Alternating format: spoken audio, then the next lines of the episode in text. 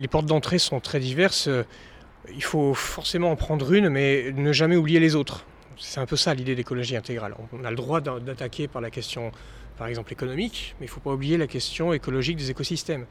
Euh, on a le droit d'entrer par ce biais de protection des pauvres et la solution de la faim dans le monde, par exemple, mais il euh, ne faut pas oublier que la faim dans le monde, c'est aussi une question de production de biens, c'est aussi une question de respect des écosystèmes, de leur capacité à se renouveler, la prise en compte de la culture locale, etc. Donc la complexité est, là.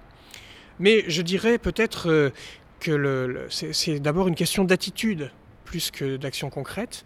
L'attitude est la suivante, c'est prendre conscience de l'urgence des mesures concrètes, pratiques, techniques euh, et immédiates à prendre. Mais il faut euh, avoir bien le souci que c'est la question du sens de notre action qui va permettre de féconder de l'intérieur toutes nos actions, de leur donner un sens, une cohérence et de faire en sorte qu'elles vont durer. Parce que prendre euh, des mesures techniques, purement techniques, les imposer à des gens qui n'ont pas choisi ou qui n'en comprennent pas le sens, c'est le meilleur moyen de faire en sorte que ça n'ait pas de futur. Donc lutter contre la crise écologique aujourd'hui dans une perspective d'écologie intégrale, c'est prendre, s'engager concrètement et euh, l'urgence de se poser la question du sens de ce que nous faisons.